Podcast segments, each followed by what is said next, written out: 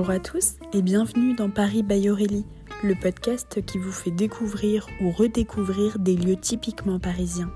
Je m'appelle Aurélie, je suis travel planner spécialiste de la destination Paris et nous nous retrouvons chaque semaine pour explorer Paris autrement.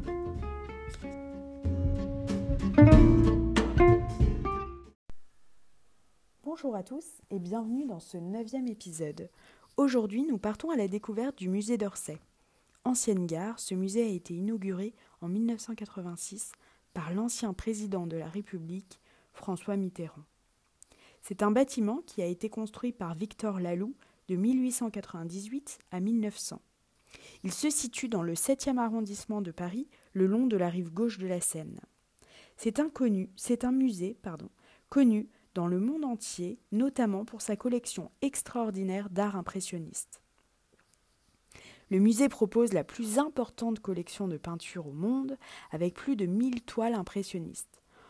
En but au, conservatisme de l'Académie dans la deuxième moitié du XIXe siècle, les jeunes peintres, parmi lesquels Monet, Renoir, Sisley, Cézanne, Pissarro ou Degas, ne voient plus l'intérêt de décrire le réel sur une toile.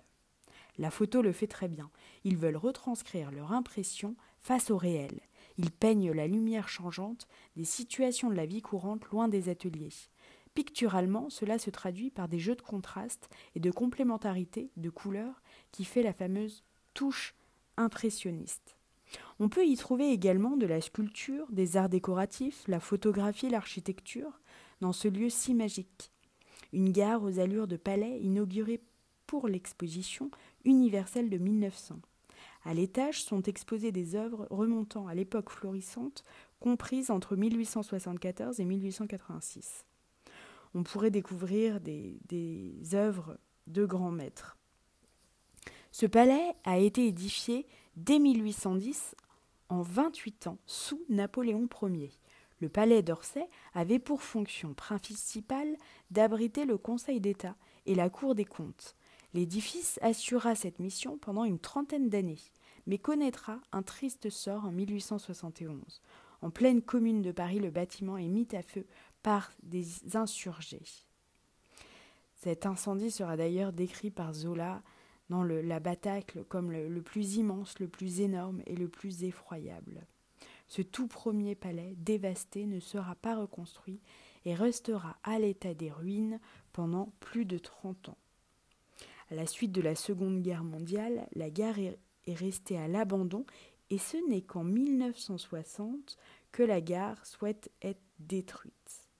C'est en 1977, après avoir connu un tel détruit, que l'ancienne gare a été réaménagée pour devenir un musée. Aujourd'hui, ce monument atypique conserve son charme d'avant et il y plane une ambiance particulière. Pour le faire découvrir, ces courants artistiques à vos enfants, profitez des activités à faire en famille proposées par le musée.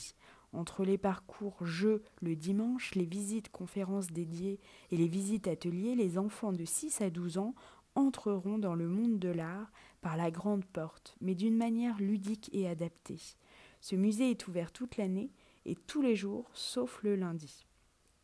Une nocturne le jeudi euh, jusqu'à 21h45. Impossible de passer à côté de l'un des musées les plus célèbres au monde. Il est accessible en métro ou en RER e via les stations Solferino ou Musée d'Orsay. Ce site exceptionnel dont le décor apporte un charme tout particulier à l'ensemble.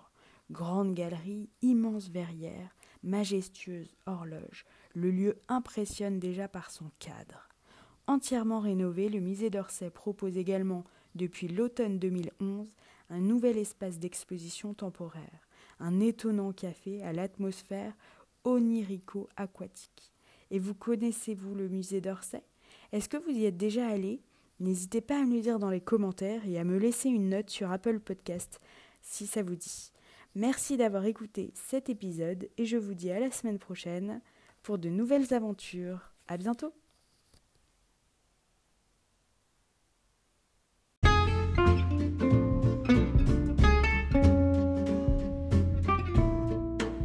Merci d'avoir écouté cet épisode. N'hésitez pas à le commenter, le partager, car c'est un podcast indépendant et c'est le seul moyen de le faire connaître.